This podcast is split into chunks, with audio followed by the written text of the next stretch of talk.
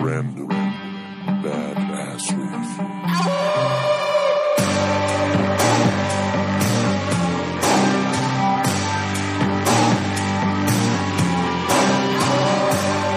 This is Random Badassery. Yo back. Uh, let me put the Cheez Its away.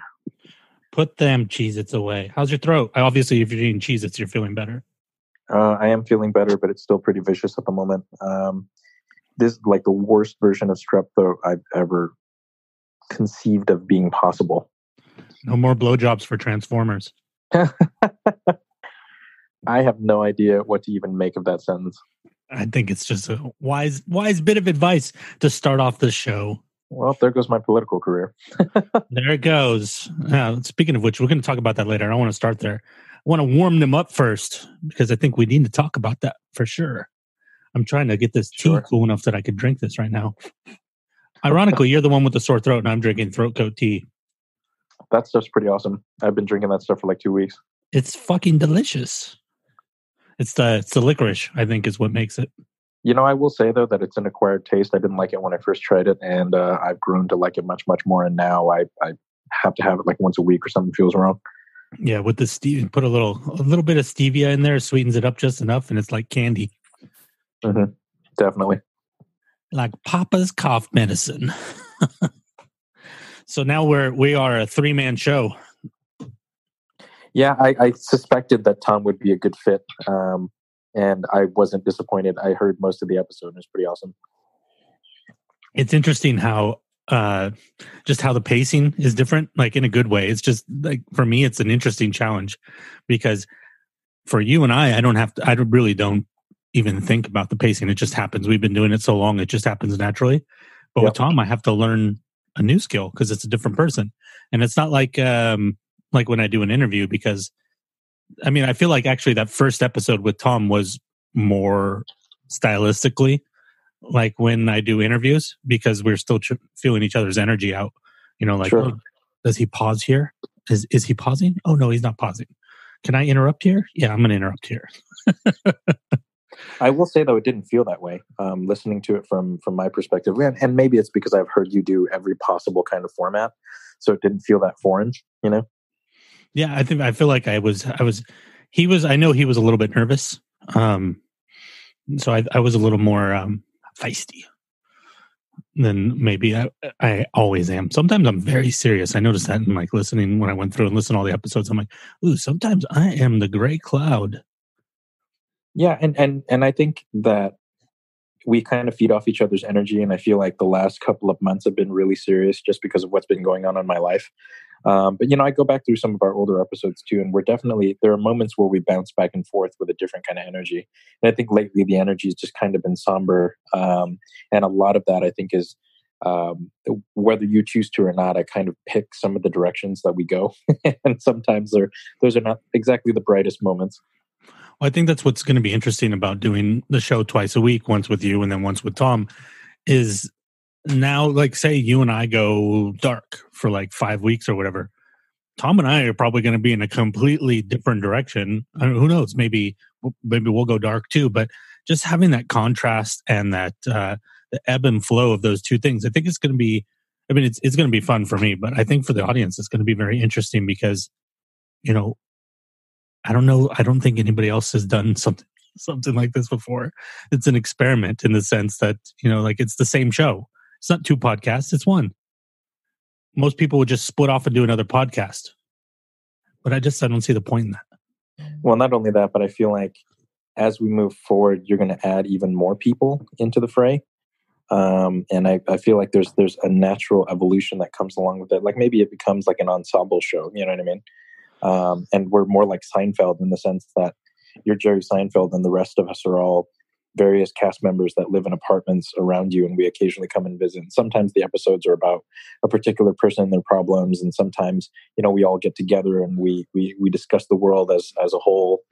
Like it, it's going to be really interesting when because I, I have a feeling you're not done yet um, adding people to the show, and when we add yet another person, it'll be fun to occasionally have the whole crew talking about something. Um, I, there's there's there's definitely a possibility for a very different energy there. Yeah, that's one of the things I really. I'm not going to go into this very very long at the beginning. We'll talk about it later. But on the Patreon, which by the way, if you are the people who don't make it to the end of the episode, Holy Fool Productions, patreon.com forward slash Holy Fool Productions, support us on Patreon. But anyways, one of the things that would be really interesting to do on there would be to get you know at least you, me, and Tom together and do like you know like some kind of it wouldn't be I wouldn't do live streaming because it's just too fucking complex when it, when it comes to Sure. when it comes to the technologies like oh is the Wi-Fi strong enough? Is the camera in the right place? Is speaker I would just record it and a video just and then post it. But it'd be interesting to to see the dynamic of a group or bring in somebody that's been a guest or someone no one's ever seen before and then put those up for the patrons. I think that'd be really fun Do you think you're going to go safe first and find someone that we all know, or do you think you're going to just go off the wall and, you know, I don't know. I haven't thought that far ahead yet. I, like right now, I mean, I have like, for example, for everybody listening, um, the guests, me having guests on, that's not going away. Um, I'm still having guests on. As a matter of fact, I have a backlog of like four people that have approached me that I want to have on the show, but have come to me and said I want to be on the show, and I had to put them off because I wanted to make sure that I got everything with Tom launched smoothly and you know like give it another week so that we can feel our way through make sure we're into something. I've i've had the tendency in the past before to take on more maybe not more than i can handle but maybe more than i should be handling. Sure. and then and then just get overwhelmed. Um so i'm trying to take this smoothly and then i'm just going to have on. I have all these one is one somebody that i've been wanting to have on a show for a long time and they've just been busy. And then uh, a couple other people. It'll be fun. But then being able to get that into a steady thing where at least once a month i have a guest on. I don't know if it's going to be every week because the whole scheduling thing it's just it's a pain in the ass. It really is even with people you know. Um but it's it's fun. I'm i'm i'm, I'm very optimistic about um, the way everything feels right now. It's, it's a lot of fun for me right now and I, I think i've said this before as long as we're having fun i think it's good for everybody else too Yeah, and it's it's funny that it took us that long to figure that out. Like, hey, we should actually enjoy this. Yeah, you know who the first person who brought that up to me was uh, our friend Carlos, um, not a griot, but Letelier, who's been a who's been a guest actually um, when I was doing the show as Creative Minds. And one of the things he said was it's something along the lines of you know like he asked me if, if I was aware of you know how I was feeling when I was doing things, you know, and I was I never thought about that before. You know like am i am i paying attention like right now am i paying attention to the fact that i'm sitting here and having this conversation or am i acting in like a, a robotic sense? You know we do that sometimes. Um, we we get in these robotic modes and then we think we're present but we're not. We've talked about presence a lot so i don't need to go down that road. Well, that's a fun that's a fun synergistic thing, though. I was planning on talking about that in this episode. Hmm, well roll into it let's go there now because i don't need to talk about this stuff much longer Um, man, this this takes this takes a quick dive. quick Um, dive we'll come back we'll bounce around how's that Okay. Um, well, I, I I wrote a quick blog post recently about um, regret not necessarily being that bad a thing, and Mm. I think that this this ties pretty closely into it, at least from where I was feeling it. Um, in that I don't think that regret in and of itself is necessarily a bad thing. It's like the word manipulation. The word manipulation has a negative connotation, right um, but I think the word the word for what it means is not necessarily inherently negative. And I feel like regret's kind of the same thing. You know, it's just the idea that you wish you could have done something differently. And I think that you know it, throughout the course of of any kind of relationship, whether it's a romantic relationship or a friendship or a business relationship, you get into these moments where you fall into a routine, whether it's good or bad. And because most people, whether they like to admit it or not, um, find comfort in routine, even if that routine is damaging to the people involved, you still continue to do it because it's better to have it than to not have it. Um, and that's been really interesting me as an idea lately. Yeah, because we're terrified of of dangling out there without something to hold on to, right? Absolutely. Yeah, the tethers that hold us to our lives. I just busted out the big the big the big book to see what the let's see what the roots on regret are. Hmm? We haven't done that in a while. Whoa. Interesting. Uh, late Middle English from the Old French regretter, which means to bewail the dead. Oh, jeez, That takes it a dark turn, doesn't it? jeez, man. Even when we don't intend to, we go dark. One of one of the few words, probably in the English language, that has uh, slowly been neutered of of in a good way. Yeah, Like to use the regret colloquially as we use it now is. I, I'm I'm a fan of the way we use it now. I don't know that I would always want it to mean uh, be bemoaning the dead or bewailing the dead. It's such a funny thing, though. You know, like one of the things that I I, I try to pride myself in, and you know, obviously it's a lifelong journey, and I'm always working on it. But I try as best I can to maintain some kind of emotional objectivity.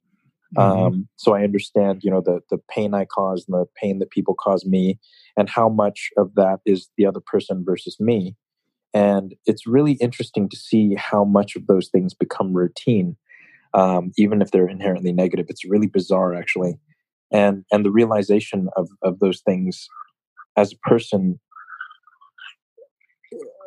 for lack of a better way of saying it sometimes it's such a subtle difference What let's let's let's take this from the abstract and get into something more tangible for maybe people who aren't grasping it. Well, give me give me a tangible. You don't have to use a real example of your of yourself, but make one up if you want. Yeah, screw it. I'll use a real example. Um, so, in my previous relationship, um, I used to minimize the value of people um, in my life because I didn't want the person I was with to feel like they had less value. And over time, that became very much a routine for me is that I devalued a lot of the things and a lot of the people in my life to make that person feel comfortable. And that's by no fault of theirs. That is 100% me and, and the choice that I made as a person. But it's really weird to be aware of that after the fact. Yeah, that I mean, I definitely know that that is a very common thing to do. We, and it's not always a bad thing. Um, it's the extent, right? You know, you don't. Some people are do it wrong, where they they put their friends and everything above their significant other, and then that person feels neglected. Sure. But then, but then there's the other way too, where you're like, okay, um, I ditched all my friends. Sure. It's just you and me against the world. And people love that one. And that's a really dangerous one because I, I don't know, um, I don't remember the statistics, but it's been proven that people who don't have friends outside of their immediate romantic relationship, I guess would be a way to say it, have very negative effects. Their relationships don't do as well. Sure. And I think eh, um, there's another part to it. I think part of it also is that they have to have separate friends too, that they can't share the same friends 100%. You know, Sure. obviously they're going to share some. You know, like for example, um, say you are dating, um, we'll call her Jane, um, imaginary woman. Uh, you and Jane have, you know, four or five friends in common.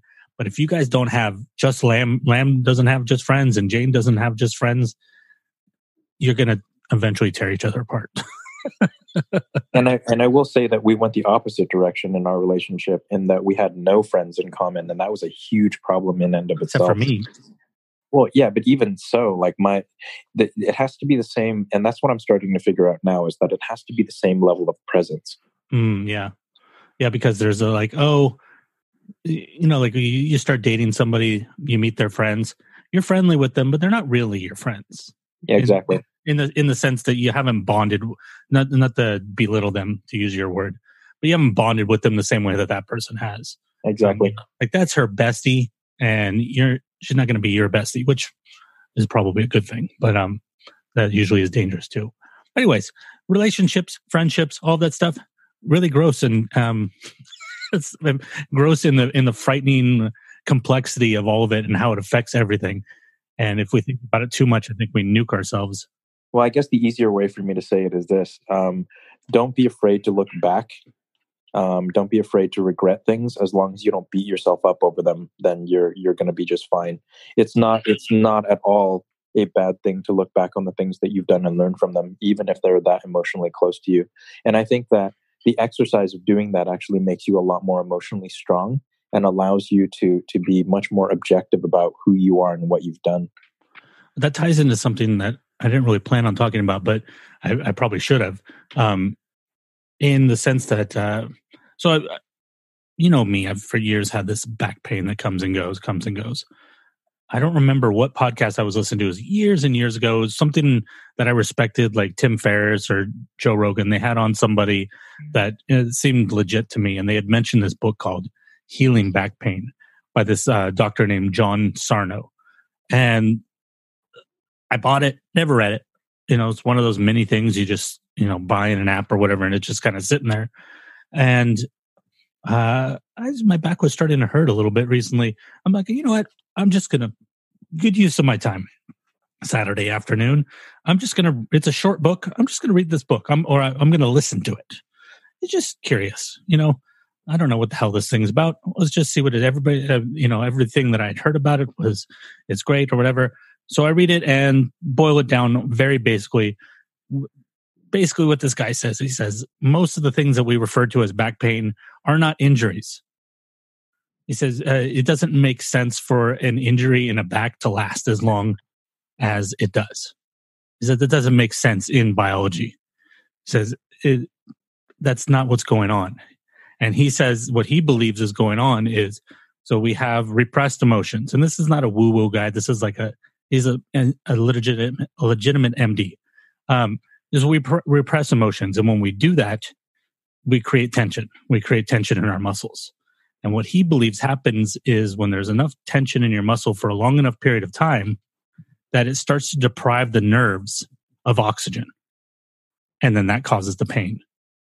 And that's why he, there's a lot, there's kind of a lot more to this than, um, than even he goes in the book because things have happened since he wrote the book. I think it was written in the 90s. Um, but they've, you know, since the 90s, they do less and less back surgeries because what they found out was they were doing back surgeries and then people would feel better and then they would go back to where they were before. So the back surgeries weren't actually doing anything. And mm. that kind of fits into what he's been saying here. He says it's the problem isn't the actual mechanisms of the back, it's the repressed emotions. And he says the number one most repressed emotion people have is anger. Oh, sure. And so I'm listening to this and I'm thinking about it. So I, I'm, I'm willing to listen to people or th- their thoughts when I'm reading or listening to a book. So I said, Am I repressing any emotions? Am I repressing any anger? And the more I, th- I, and it's not just while I'm listening to this, you know, a couple days go by, I'm still thinking about it. And I keep finding, I'm like, oh, I'm angry about that. Oh, I'm angry about that. Oh, there's Latte shaking his collar. Um, what I what I found out is I'm angry about a lot of things. And am I suppressing it? Totally, completely, completely denying it. Um, so, how this relates to what you were talking about. What I've been trying to learn is how do you feel your anger without becoming a victim of it or becoming controlled by it? You know, for example, how do you learn to feel anger without f- flying into a rage? How do you learn to be upset with someone without yelling at them? How do you learn to be upset with someone and not get in a physical altercation? Um, all these things, you know, like to feel something and to act on it are two different things. But I think with anger, most of us have trouble differentiating the two without using repression. So instead, instead of feeling the anger, we repress it. So we hide the anger. This is a big part of what my journey's been over the last two months, actually, um, is accepting what that anger means to me and how it's manifested itself. And one of the, the biggest things that I've learned through having to deal with the stuff that I've dealt with is that there's always two components to every emotion. Um, and that, that, you know, that it sounds obvious when you say it out loud, but most people don't understand that they have a part to play in every in every situation in which they feel slighted or angered in some way they they have a part in it you know um, and i feel like the reason why at least lately I've been able to deal with it much better is because I've really started to understand the role that I played in all of the emotional difficulties that I've experienced over the last however long. You know, there's there's definitely a part of me that initiated or continued that anger for both of us, um, and the resentment that builds from that. So I think that the tough part is taking anger in the moment um, and and and really not encapsulating the entire package that created that anger in the first place. And sometimes that package is far reaching. You know, sometimes the events that lead to a certain anger or resentment are years in the making. Sometimes Mhm. within the scope of a relationship, for example, those angers and, and pains and sadnesses and all those other things have their origins in a relationship past or a childhood that you have no part in. Well, the thing about anger too is anger is very insidious. Um, we tend to think it is very obvious, but there are many, many manifestations of anger other than the one that we commonly assume is anger. There are these, you know, like resentment is a form of anger, um, but anger can lead to lead to resentment. You know, like there's a weird Sure. uh, there's a weird synergy between those two things but then there's other things. There's there's these small little things you know like um when when people when when creators like i hate using that word um when artists when writers we'll use writers. When writers talk shit about a friend who wrote a book you know like it's it's good but it's not that good. Guess what? That's anger. Mhm.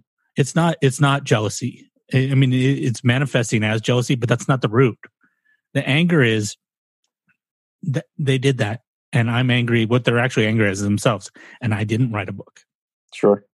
you know when you write a book and then the other person writes a book the chances of you talking shit about their book unless you're an asshole are a lot more slim than they are for the person who hasn't written the book and their friend has Sure. and the, so that's been an interesting journey for me for the past few days is just trying to look at all the different faces that anger can wear because it's not all just like you know hulked out. There's so much more of it that's insidious and you know it's it's it's sneaky. And it hides and it, it manipulates other emotions.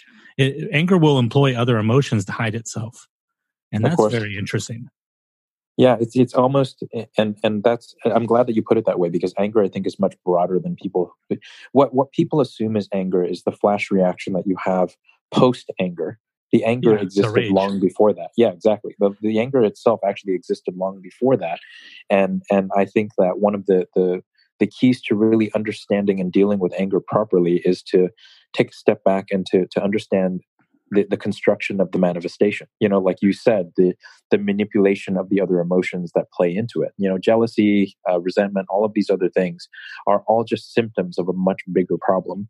And until you're aware of how and why that anger exists in you, it's really, really hard to get your hands around it.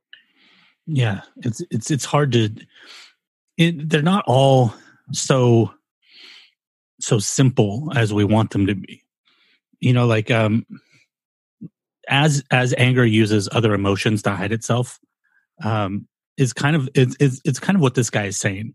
What he's saying is the reason that your body will hurt is because it's using your body as a distraction so it's saying boom here's a physical pain because now you'll have the physical pain you won't have to think about that emotion. So it's another way for you to repress it more. And you know, and it's weird having to look at those long um i don't know I, will i'll call them candle angers. And they're slow burners. You know like uh for example you know what i'm angry about Lam i'm angry about the fact that i'm 41 years old and i lost a good percentage of my hair i'm angry about that. I really am. I'm angry about that. I'm angry about it because i used to have a good head of hair and now i have to have the same haircut all the time and it makes me feel old and it makes me feel unattractive and that pisses me off. Have i ever admitted that before? No. And that's that's an insidious one because it's not like something like like you were saying. It's not like something i'm walking around like raging about. It's just this thing that's simmering underneath and that and that little things can spark you know like the, just a little thing you know what putting on my hat. Which which hat am i going to wear today? And you, that that burns against that that anger. Sure. just a little bit every day so that maybe every time i put on my hat i'm in a worse mood than i was before i started. Mm. and that's a weird one to have to unravel that shit because that's like real that's like okay therapy type shit. You know like let's work this out. It's going to take a couple years to unravel.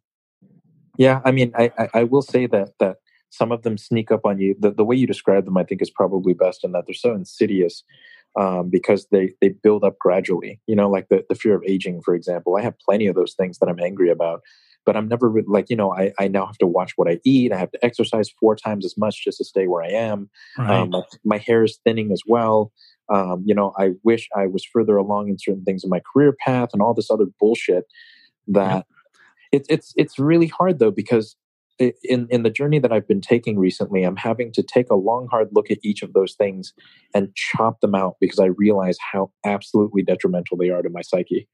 And that's the and hard that's, part to chop them out because you oh, can't- it's so hard because you can't just throw there 'em for away, so right? Yeah, have to work not. through You have 'em. to Deal with them.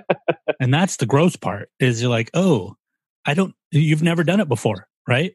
You know, if, Absolutely, no if idea. it's something that you're carrying, if it's an anger you're dealing with, almost every anger you're going to deal with that like that that you have to feel and you have to work your way through, it's going to be the first time because most of it you've been repressing for a long time. So you're literally doing the hardest thing with absolutely no training.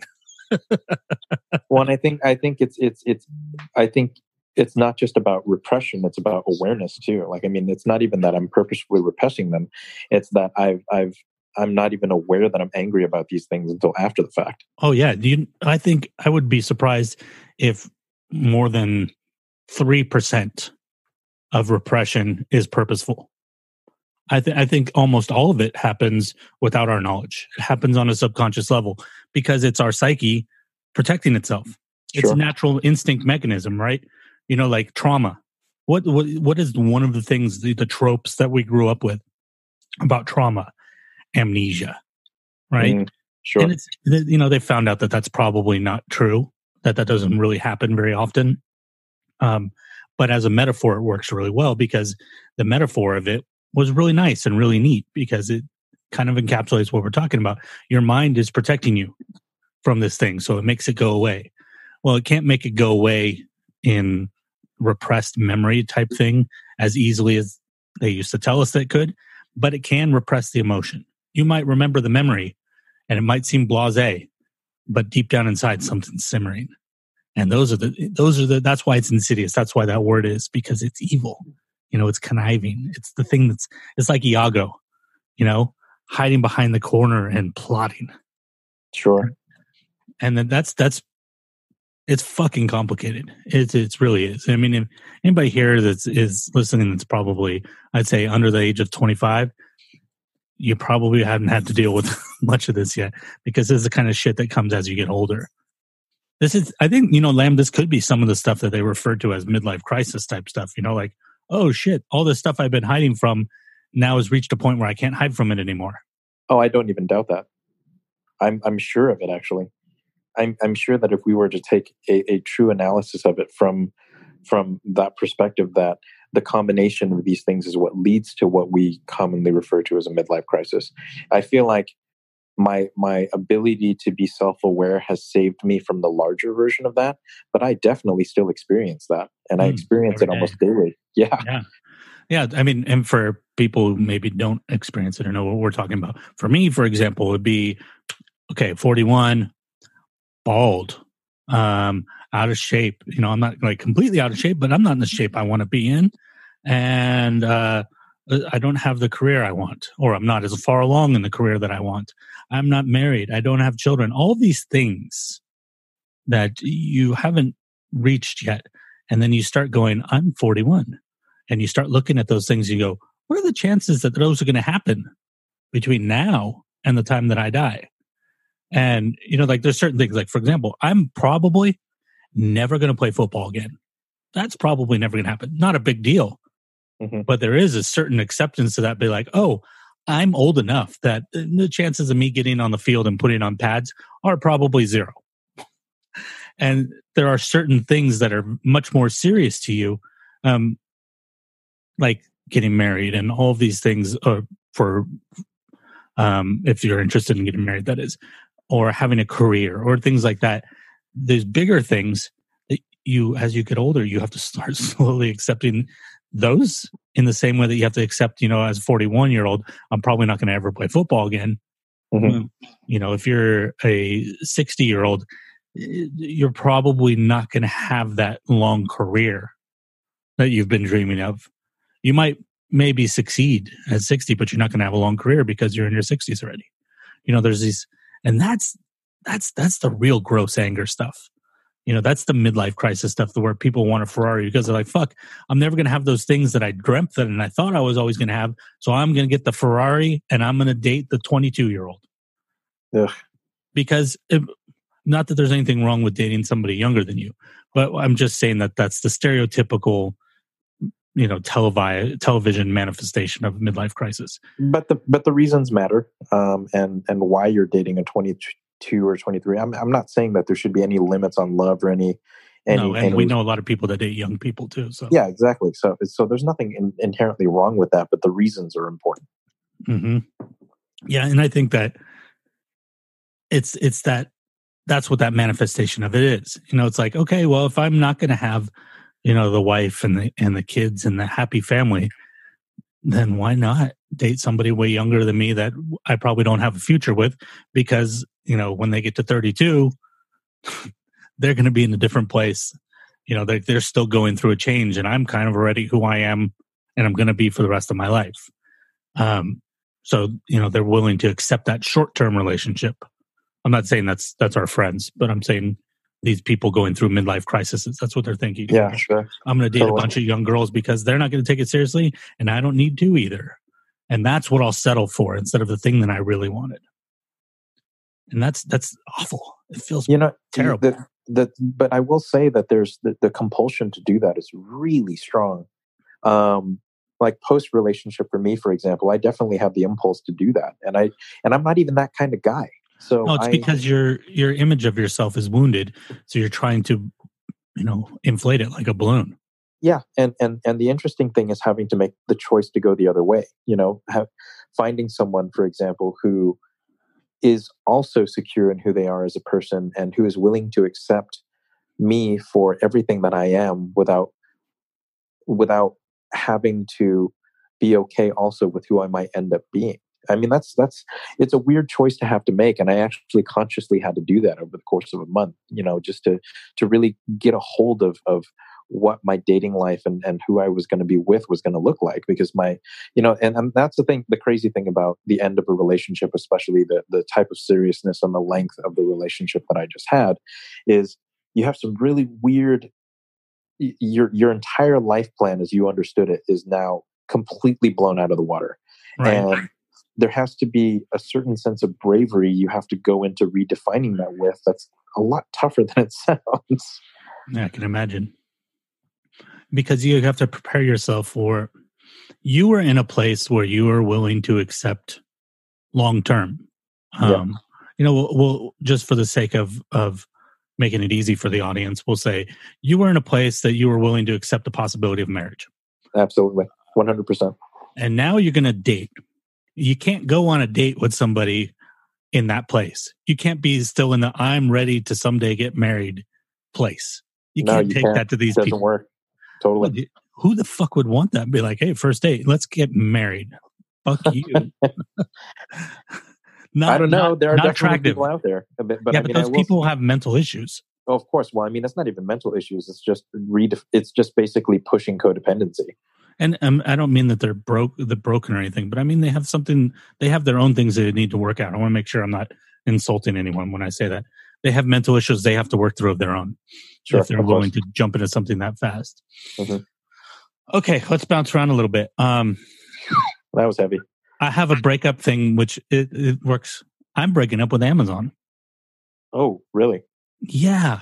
Um, I'm not going to go into a lot of like the that kind of stuff like we were doing with with Google because it's not because of that. So I'm I'm going to try to keep the beginning brief. What's more interesting is how this is kind of manifested recently.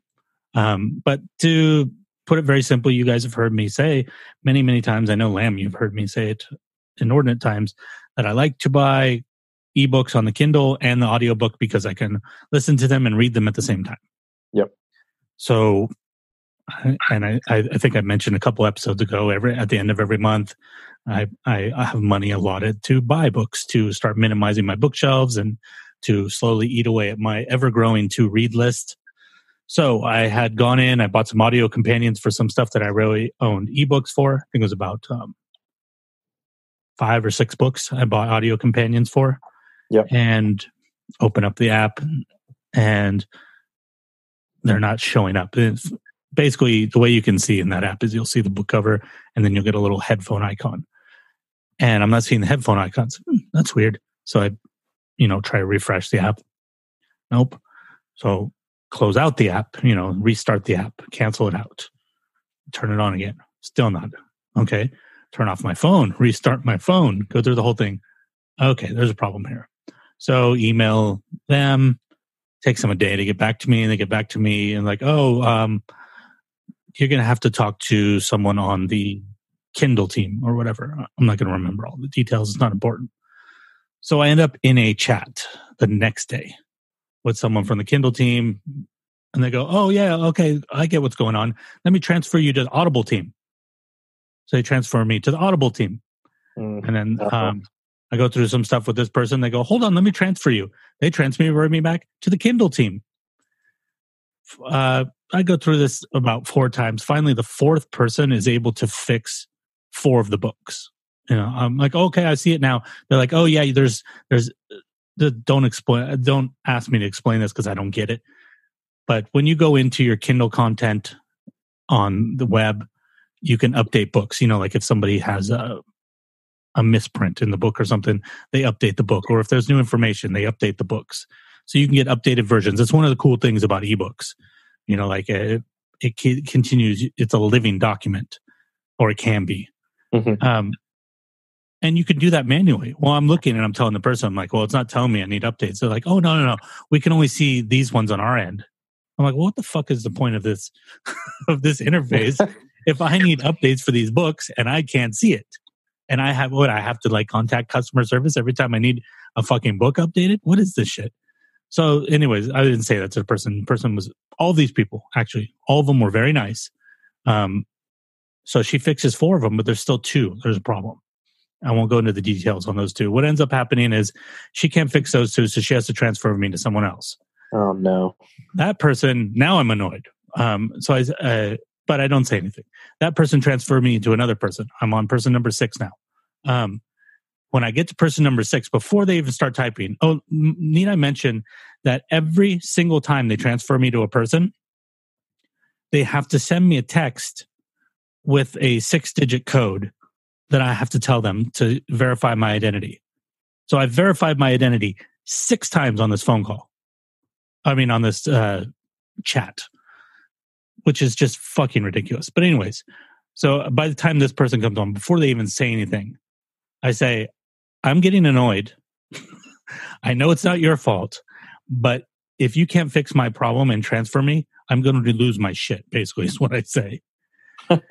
and this person goes back and forth with me and then never says anything and transfers me without saying anything. Whoa. So now I get the next person. And guess what? I've seen this person before. Oh no. I got transferred back to someone that I had dealt with before. And I said to this person, I said, you know what? I don't care anymore. Give me a refund. I don't want to deal with this anymore. I just want a refund. Oh, and one of the books they had, um, I guess I have to tell this part. So one of the books was an audio companion to an ebook, and I've had both for a long time, but they never showed up. And they're like, "Oh, that's because you have the wrong version of the audiobook." And I'm like, "What? There's multiple versions of the audiobooks and only one syncs to the book? What the fuck?" And they're like, "Oh, no problem. We'll return that book and then I'll give you a credit and then you just use that credit to get the right Oh audio my god. companion. So I'd sounds done that. So when I get to this last person and they go, okay, I can refund this one, but I can't refund that other one because you used a credit to buy that. And I'm like, I used a credit that somebody three people before you just fucking gave me. So now I lost my shit. And you know, I just type in, I said, whatever. And I closed out the fucking chat window. Like done. I don't even care anymore. And so then, you know, you get your emails. How was your experience with us? And I just went off and I had written a list. I wrote the list of every single person I talked to. And I said in there, I'm not blaming a single one of these people. But the fact that not one of them could solve my full issue says more about your system than it does about your staff because your staff was always blight, but your Sure. system is shit. And I said, and because of that, I will never buy another book from you again. And no one even bothered to fucking email me after that. How's Oh. that? Well, that? now you know. Now you know. So here's the here's the insidious part about it, if we want to use that word again, um, audiobooks, right? So, where would you go to get your audiobooks next if you're not going to buy from Audible anymore? Who would your first stop be? Probably directly from Apple. Right. That's, and then I started thinking about them. All. Are there any other choices? Mm, Nope. Not really. Not really. So here's the funny part 70 ish percent of the books in Apple, uh, Apple books, audiobooks come from. Audible. That's why they're more expensive in Apple books than they are in the Audible app because Amazon jacks up the prices so that they, you know, Apple takes their 30%. So they just charge you 30% more. Oh, geez. Well, that's shitty to know. I didn't know that. So how the fuck do you get audiobooks?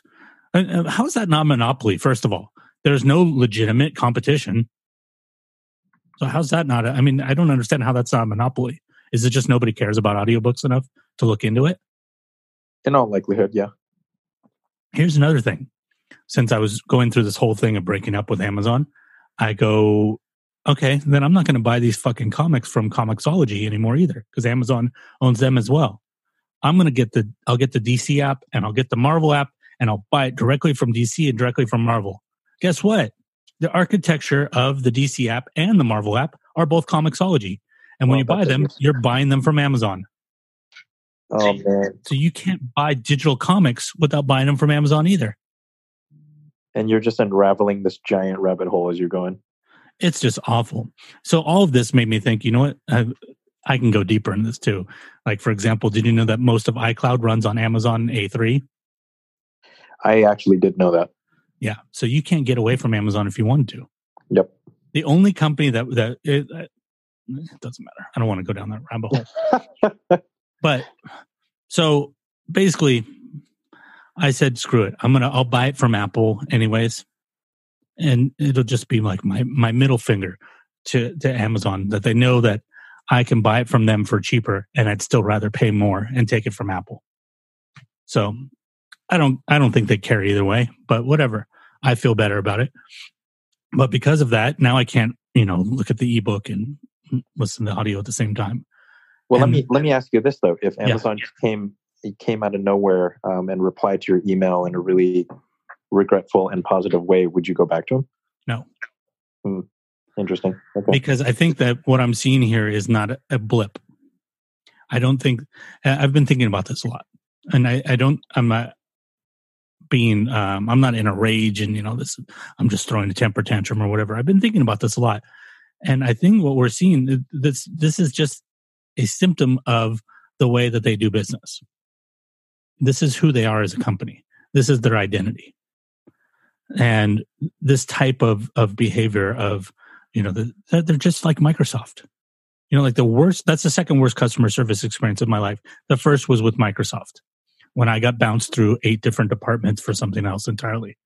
Um it's the same thing that they don't know how to they've got so many things going on that they don't know how to bring it all together because they they want to put their feet into every pond and see which one you know where the which one has good water and which one's warm which one's tepid where are we going to make the most money? It's not about building a good company. It's about building a good profit and that, that's it sounds like very different. Maybe that doesn't make sense to people what i'm saying there but what i mean is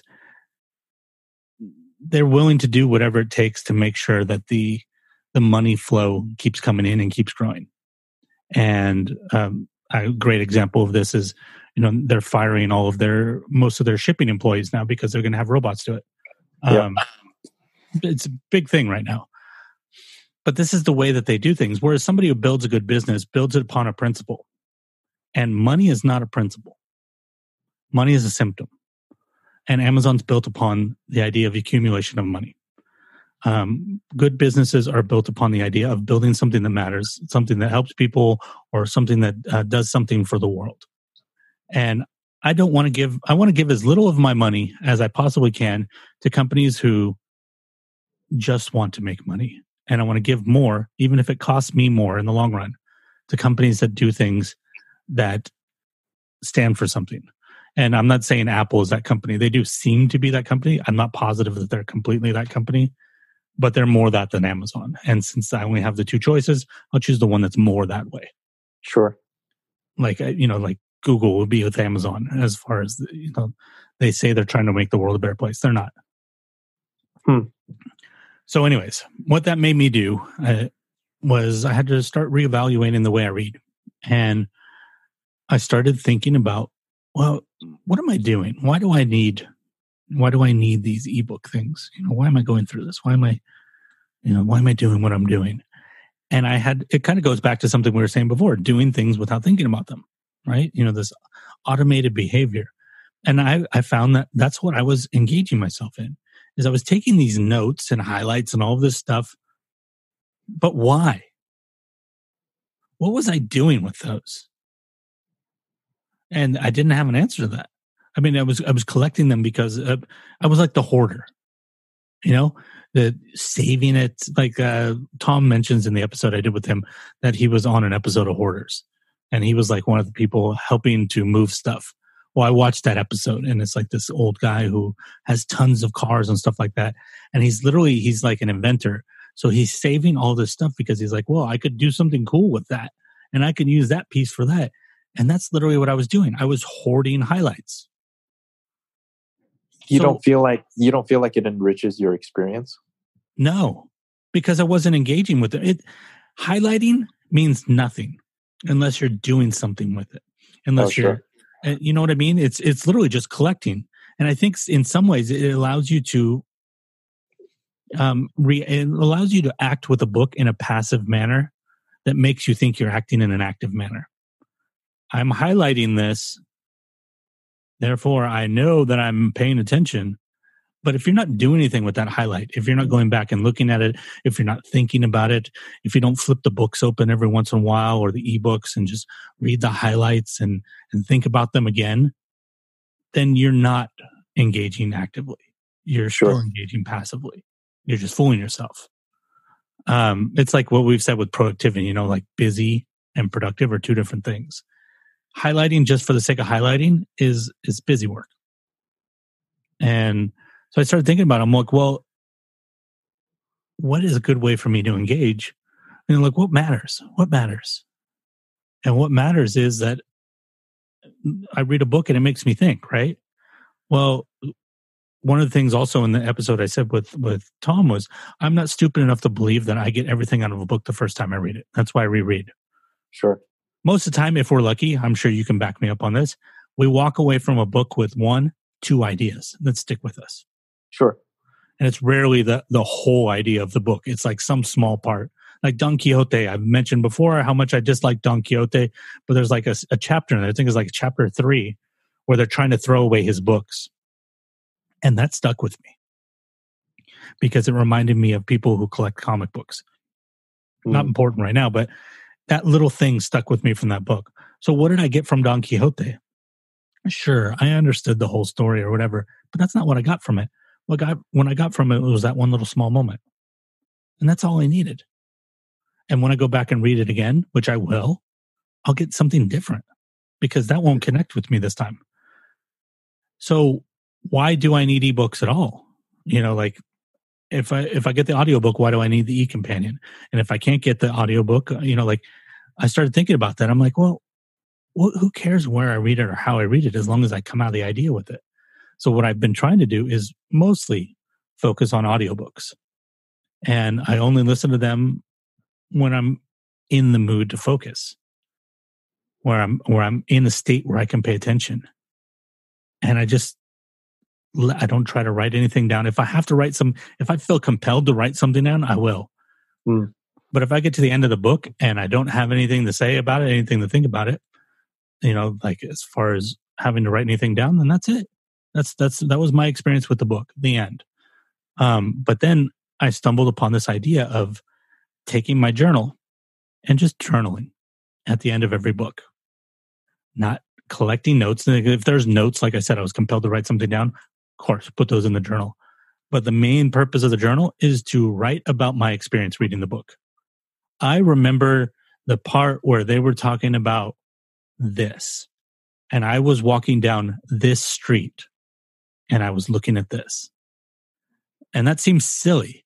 But what I'm doing is I'm uh, connecting an idea to an emotional experience if it happened. You know, I'm not forcing it. So that when I go back and I reread those notes, I can reconnect to that moment. And when I reconnect to that moment, I can reconnect to that revelation of what that thought was because the emotion and the thought are tied together. Does that make sense? That's actually weirdly present of you.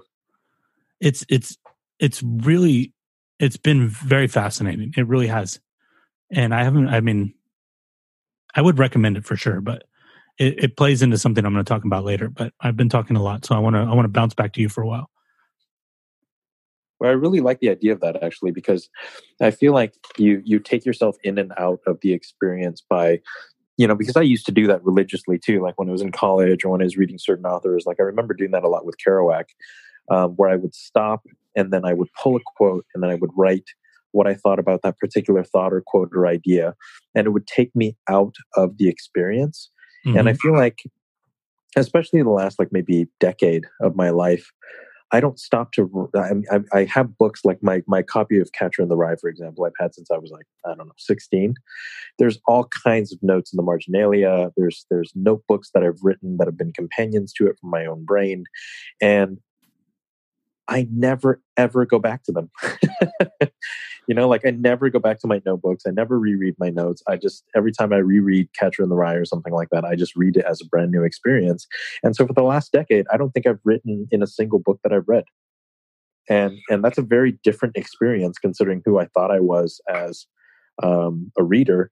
And having that real sense of connection back to the material and reading it continuously. Like when I read Murakami, for example, you would think like, especially for something like Wind Up Bird Chronicles, for example, you'd have tons of notes on that, right? I read that through without writing a single note, and I feel like that greatly enriched my experience. Right. Sometimes you just, and it's not a bad thing. Sometimes you just get lost in the book. Yeah. You just, I'm, I'm here. I don't, I, I, nothing's pulled me out. I'm in it. Um, and that's a good thing you know, but, going back to the marginalia, I think it was Austin Kleon mentioned something about always reading with a pencil. And there is something different about writing in a physical book than in anything else because at least used to be. Maybe things have changed now, or maybe we've just changed. But I remember connecting when he said this, connecting with and going, Yes, I used to be like that when I was younger. When you were writing the book, you, you weren't writing in the book because you ever thought that you were going to see it again it just happened. Sure. You know, like it was just, you know, like what I said about being compelled to write something down. And if you go back and you find those notes from those days, at least with mine, it was like a dialogue with the author. Oh, you know, like sure. they'd say something and I'd look in the column and it would be me in pencil. I wrote in the, you know, the margin, I said, fuck you. You know, like I disagree with that. And, but that's healthy and that's good. But I think that eh, that has to happen naturally. And I think I was in a state where I was trying to manufacture that in every every book that I read. Um, you know, like I just finished reading the A Field Guide to Getting Lost by Rebe- Rebecca Solnit, which is probably going to be my number one book for the year. Um, I didn't write a single thing down, nothing. Mm.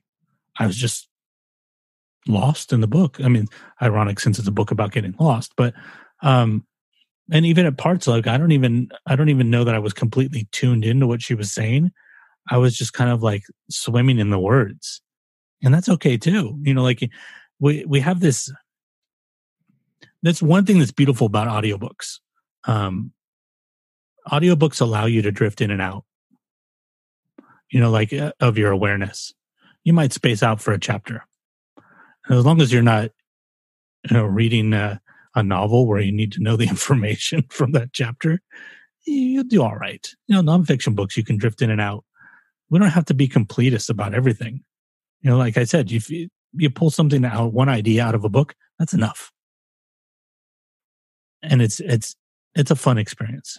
It's re, it's like relearning how to read. Yeah, and and I feel like that applies to a lot of things too. Like I feel like I'm listening to, and I don't even know if it's intentional, but I feel like I'm listening to music very differently now than I used to. Um, in that I I spend more time, or I, actually I spend a whole heck of a lot less time trying to figure out what the music means and just being in the music for the the music's sake. Um, I mean, it sounds kind of lame, but you know, it, it's. I definitely feel much more connected to the the the art that I appreciate these days, as opposed to before, where um, there was more of a workman feel to it. Like I feel like um, as a writer, for example, there were moments where I definitely tried to understand too much about the craft that it took to write a given thing versus just enjoying it for what it was. Um, and I know, you know, if you if you do a particular thing, like I know movie makers do have that problem too. Like they can't objectively watch a movie um, without trying to figure out how it was made. Um, and I feel like a lot of the reason why that's happened for me lately is because I I have this incessant need to wonder. Um, I crave that feeling. I crave the the you know I, I crave wondering about things and i think that that when i suspend disbelief like that and i connect myself more to the the the the art for the art's sake versus the, what I did before, um, I feel like I have a much stronger connection to the, the work itself. Yeah, I think like I would always like I liked the idea of reading books and then you know writing about the book afterwards, you know, like uh, online or, Sure. you know, like writing reviews um, and music too. Like, oh, I, I love music. I would love to write about music. And I could never get myself to do it. And I think there's something about it that it's just not for me. That's not the way I am. Um, Sure. And th- this is different than the journaling because, like I said, the journaling is about the experience and it's just for me. Um, but sometimes things you get to the end of something and you don't have thoughts about it. Sometimes it takes time. Sometimes it takes years. Sometimes, you know, like it, uh, especially like a book, something dense like a book, it could take you years for it to sink in and go, oh, that's what that book means to me. Oh, that's what that part means. And uh, I, I think that it has a lot to do with um, purchase culture. You know, like I bought the book, I read the book, therefore, now that I'm done with the book, I understand the book Sure. that's not the way it works. It's like I bought the book and then I read the book and then that's it. I don't know. I don't know what's going to happen after that. we don't know. You may never connect with it.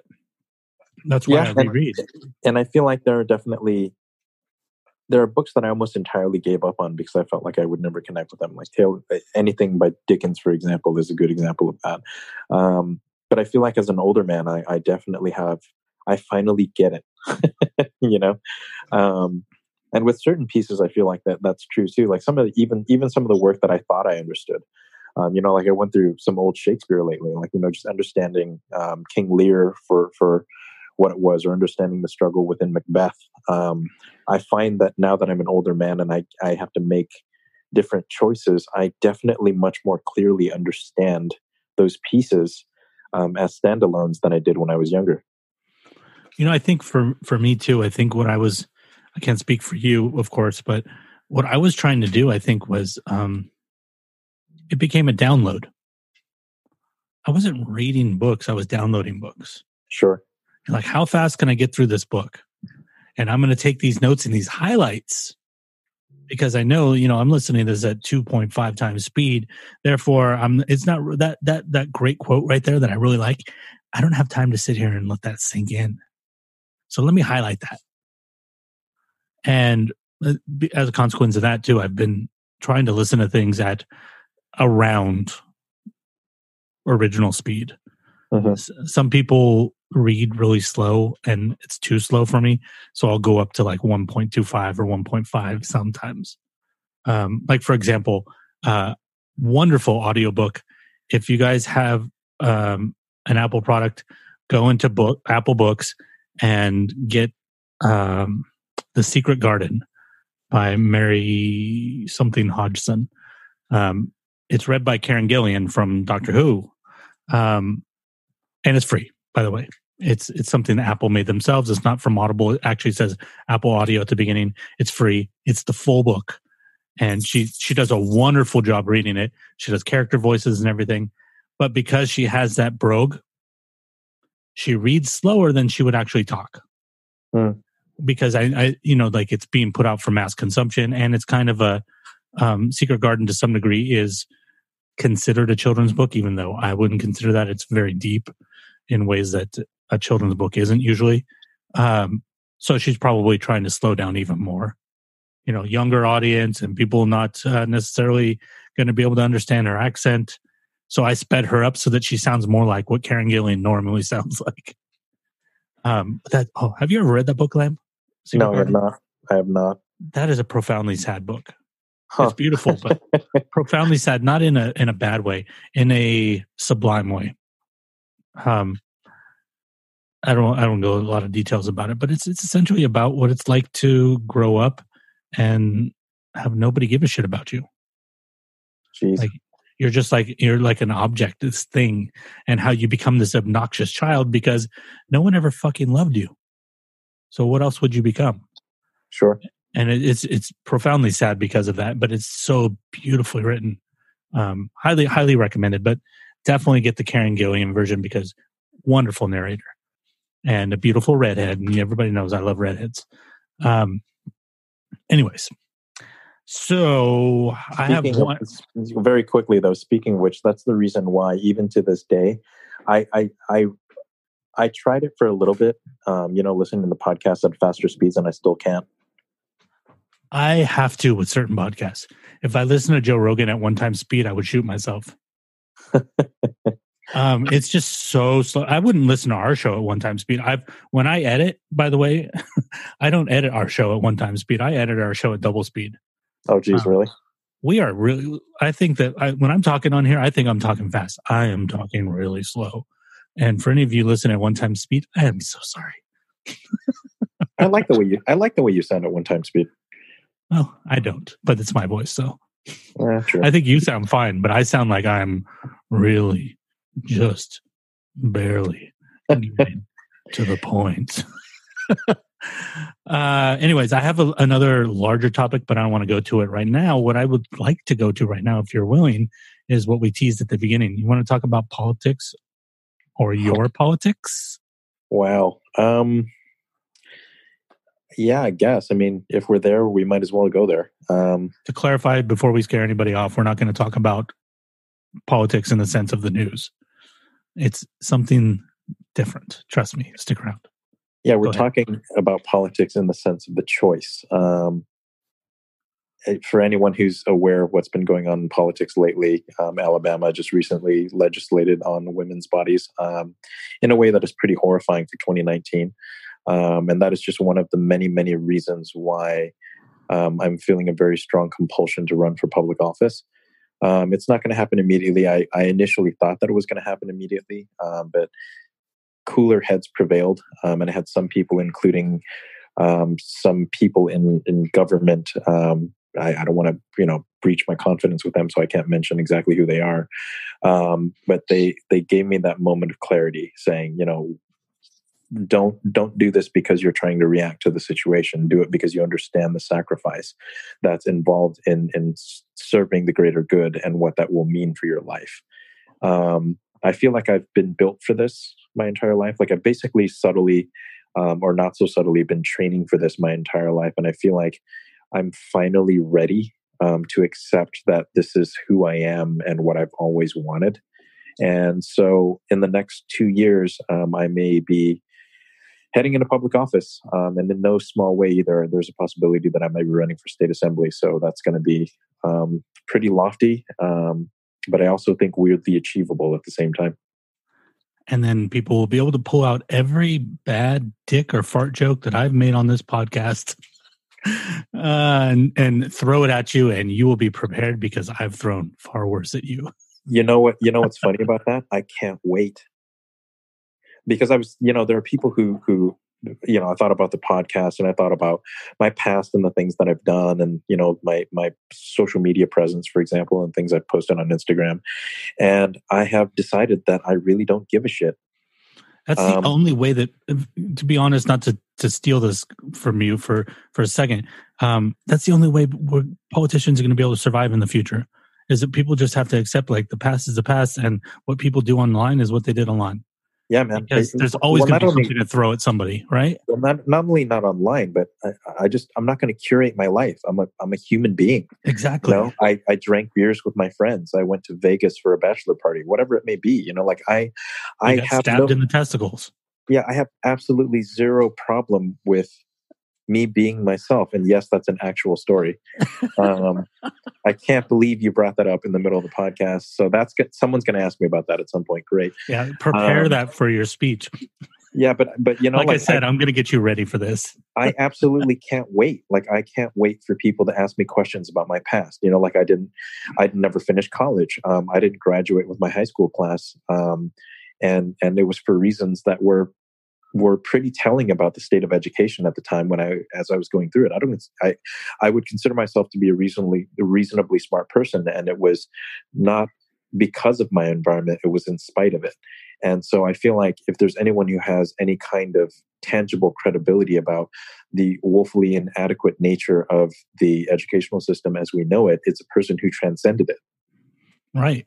Well, I think that's like if I ever if I ever ran, first thing that probably come up is that I was arrested. Um, guess what? I'm glad I was because I learned something from that experience. And I Sure. wouldn't be the person I am if I hadn't learned from it. And I think that's kind of like what the future of politics really has to be is not hiding from things that we've done in the past. It's learning to tell the story. You know what I mean? And I don't mean like a fake story. I mean tell the real story. You know, like what did you did, you made a mistake and what were the consequences of that and what did that make you? And Sure. why does what that made you mean something to us? You know, like for example, if you were somebody who, you know, was a felon, or I don't think felons can run for public office, but we'll say they could. there are plenty. There are plenty of felons in public office. Yeah, they just haven't been caught yet. Um, uh, or they haven't been prosecuted yet, I should say. there you go. That's a better way of saying it. Um, but if you are a convicted felon, let's say you could run for office and you ran for office and they're like, tell us about this, you know, 10 years you served for armed robbery. Well, I'd be really willing to vote for somebody who said, you know what? I was 22 years old and this is what I thought life had to offer for me. And this is what I did. In that 10 years, this is what happened to me in prison. Absolutely. I read books. I learned this. I became this person. Um, you know, whatever. Maybe I found religion, whatever. And then because of that, I also have a very unique perspective into what needs to be done to fix our prisons because I know what it's like to be in one. You know what? I would vote for that person.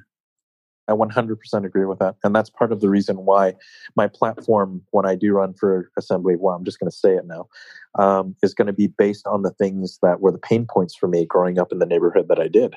Um, there were definitely very strong and palpable, very tangible limitations placed on how far um, the educational system made us think we could go. And you know, if if I end up running for assembly and winning, then it's a testament to how wrong they were and and I don't blame I don't blame my teachers. I don't blame the schools. Um, I blame the system that created that mentality.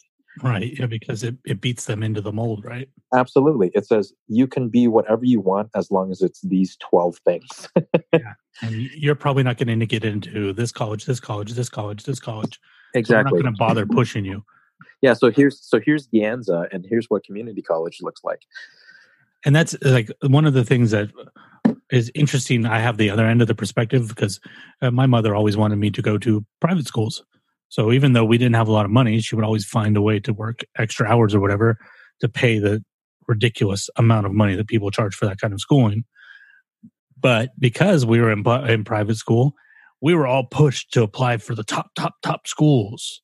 Well guess what? Even in a private school not everyone's meant for yale. Not everyone's going to go to harvard you know, some people, I know a good percentage of people that went to De Anza from, Sure. from my class. And you know what? They probably still had great lives. But the fact is that we had the other end of perspective in the sense that people were pushing us to go beyond ourselves. And it's unfortunate. It's really unfortunate that the other, that private or public schools don't do the same. Well, and don't get me wrong, though, there are actually public schools that do. You know, I had a, Mhm. I I actually had a very strange public school experience in that half of my my public school tenure was spent in on the east side, um, you know, which is socio socio from a socioeconomic standpoint, um, not as affluent as where I spent the last two years of my high school tenure, which was in Cupertino. Um, and there was a vast difference in the expectation and the resources available to meet said expectation. Um, right. And th- those were both public schools, but let me tell you, not all public schools are created equally. No, yeah. It- I mean, for people who are not from the Bay Area, the, the East Side, uh, I wouldn't put it on par with, but you're looking at something more that would people would use the term like inner city. You know, it's like it's more street, it's more Sure. urban, right? And then Cupertino is suburbs. So uh, Cupertino is particularly a lot of white people and a lot of Asian people. And Well, to give you some perspective on it, like Apple's headquarters is smack dab in the middle of it. right, yeah, exactly. So it's it's a lot of engineers and a lot of you know very intelligent people and their children. And these intelligent people make a lot of money, so the public schools have a lot of money. Um, I don't understand how that works. Really, seems a little weird, a little wonky. Like I thought the money was supposed to go from the schools from the same place, um, but apparently it doesn't work that way. Sure. But, anyways, I think that's going to be an interesting journey, and I'm hoping that we will continue to podcast through the whole thing because I think it'd be very fascinating um, to be able to document some of that journey. Yeah, it's going to be a fun one. Um, I legitimately don't know. Um, I mean, this is all entirely new for me. Strangely, considering that um, I'm getting the support that I am from from various places, like you know, assembly members and and, and Congress people and stuff. I mean, I, I I have a level of support that I never even understood um, was possible from. I, I don't even. It's it's it's humbling and overwhelming in a lot of ways um, because I every person I approach with this, including all the people in my life, my friends, my family, they're all like, "Of course you should do this. Of course you should." You know, there's there's no fear or trepidation or anything like that from anyone. Like it's it, the fear and trepidation actually comes from me. Like you know, I I understand the choice that I'm about to make, and I think that's the reason why I'd actually be good for it, is because this is not about my ego. This is about doing some actual good and what that what that actually means. Um, but yeah, it's it's strange that every person in my life that I've, I've I've told this to has basically said, "Yes, this is what you've been built to do your entire life. You're just finally realizing it." You know, it's interesting. You're reminding me of the episode this week with on Joe Rogan where he had Tulsi Gabbard on. I don't know if you happen to hear it. No, I have not. And for anybody who doesn't know, she's running for president. Um, basically, one of the most fascinating and one of the coolest things that she said in the episode is, is you're reminding me of it right now. Is it's about service. You know, it's not Yeah. about it's not about wanting to be, um, you know, for her, it's not about wanting to be president. It's about wanting to serve. Yep. And it's, that perspective is. I, I recommend everybody listening to that episode, whether you're um, a Republican or a Democrat or independent of some sort, just to hear what it's like for a politician. Number one, to talk like a normal human being and not talk like a robot, um, but also to hear them, someone talk about service, even if you don't agree with them, just to hear somebody actually talk about that and for it to sound like they actually mean it. I think it's very profound. and you know i think that's where it comes from for me is that you know anytime anytime i've told anyone about this it hasn't immediately sparked an excitement from me. It, there's a solemnness to my response to my own words you know and i think that's that that that means that for the first time in my life i'm actually considering doing something like this for the right reasons. And it definitely is about service. You know when i when i contemplate the the the change in my life and what that ultimately represents for where my path will be going forward I'm choosing a life of service that is very defined in that sense. Um, and I, I don't, I don't take that lightly or easily. Um, so I, you know, every time I even mention it, I take a long, deep breath and I, I, I have to fight the words out because it's, it's that important. Yeah, it's, it's a good place to come from. And I think that it's very rare. Well, maybe it's not that rare, but it, it feels like it's really rare for people to come from that place. It's, it's at least from the perception of the public, it does feel like there's a lot of people out there that just run because, I mean, for example, our president, regardless of what you feel about him, there's a lot of people that know him that say he didn't actually want to win. He just ran because, you know, he wanted to be able to say he ran for president, you know, whatever. Um, when some that that's that's a, no people are willing to believe that story, whether it's true or not. People are willing to believe that story. Why are they willing to believe that story? Because that's what we've been expected to think of politicians that they run for their own egos. Sure. And and that's depressing. And I and I know that for some people that's definitely true. There are definitely people out there who have run for their own egos. Um, and a lot of times they lose because they can't carry people. Sure. But I think that even if everybody out there is really doing what you're talking about, just coming from the right place, um, they're doing a shitty job of of communicating that. And I think that my advice to you, since you're coming from the right place and you're not jumping into it right away, is spend a lot of time thinking about how to communicate that over and over again in a way that other people aren't, because that's what's going to make you stand out. Well, and and it's funny you say that. Um, that's literally all I've been thinking about for the last two weeks of my life. Pretty much ever since the the thought germinated in my head um, to the point where about a week ago I finally made the decision um, to to actually do it. Is all all I want to do is find the right way to communicate that. And and thankfully I have at least one really really great example of that in my own life. Um, and i feel extremely fortunate to to to have met and befriended this person. Her name is audrey denney and she's running for congress.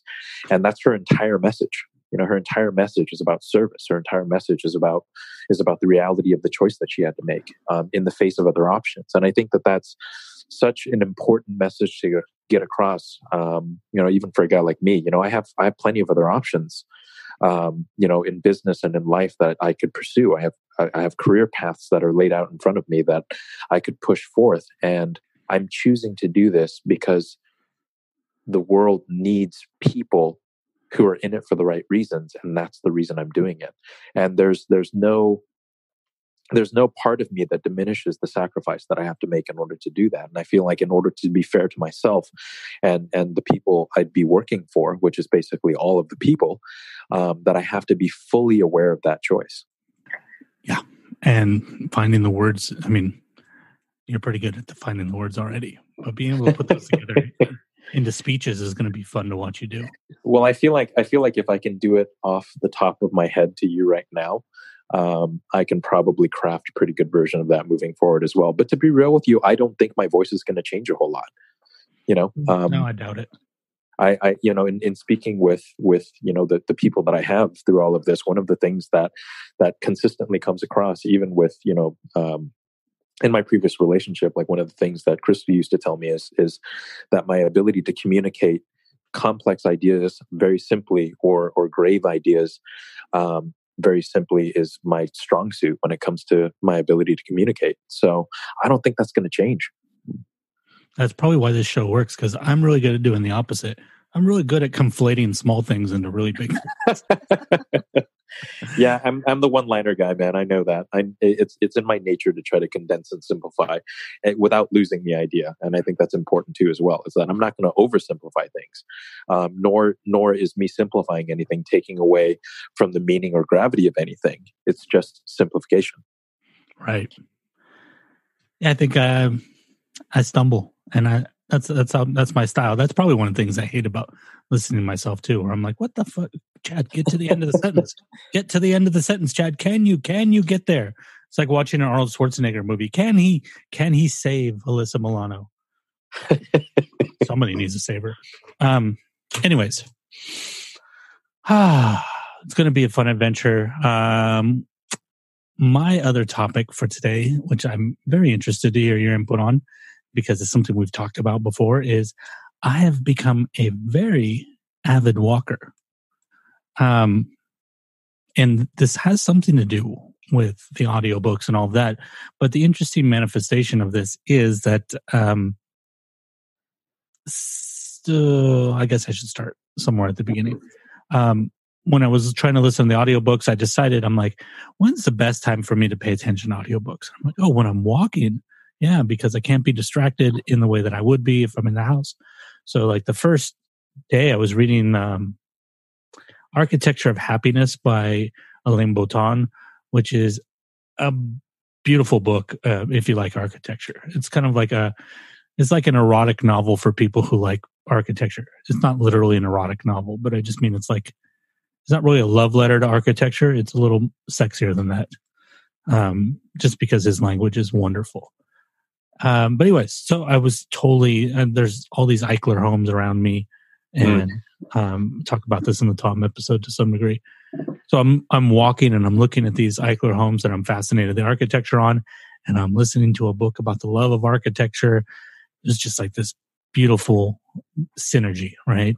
Wonderful, and there's just a perfect breeze, and the dog and I are just. I came back and I was just feeling wonderful. Um, and the next day, I, I finished the book that day. Um, so I came back and I'm like, okay, I'm going to go for another walk tomorrow. I'm gonna, except I like purposely, you know, when you have those magic moments, um, it's just the right place or whatever. You want to, you immediately want to go back. You know, like whatever. If you if you want get a vacation to Hawaii, and you had the best vacation, you want to go back there next year, right? Sure. But the second time it's usually not as good, right? Because now you have these expectations for it. It's got to be like last time. Um, and I was afraid of that. I was afraid of that. So like when I went for my walk, I'm like, I'm going to go a different direction. I'm not, I'll save that. I'll go back to that spot again sometime. There's plenty of neighborhoods. So I went a different direction and I had in the headphones and I'm like, you know what we talked about before with the sunglasses and the hat and not feeling like I was present. Um, and I was kind of feeling that way. So I'm like, I can't put these in yet. So I just kind of walked normal, you know, not, no headphones in. And I had even better time. And Huh. so now I've been every day. I this is different than I walked before. I should clarify this. I was walking every day before. Um, typically, when I was walking before the dog, I would walk to the coffee shop, which is about eh, 20, 15, 20 minutes, depending on my speed. Have coffee, you know, do whatever I'm doing for a couple hours, and then come back. So it's really I wasn't only really walking in twenty minute spurts, but all of these new walks have been around an hour, and I highly recommend everyone do these. Um, there's something magical about that hour, first of all, because I think until you hit the 30 minute point, your endorphins don't start kicking in. You know, you don't start feeling, you're not, something happens physiologically once you hit that 30 minutes. But between 30 minutes and an hour, that's when the clarity comes because these things, I don't know how to describe it, but this is, this is real. You know, this isn't like some fantasy thing. You start feeling good. And then when you start feeling good, you start paying attention. You're like, look at that tree. Look at this house. And it could be a mundane, very mundane um, suburban home. But you notice something about it that you wouldn't normally notice. Why? Because you're in a good mood. You're feeling nice.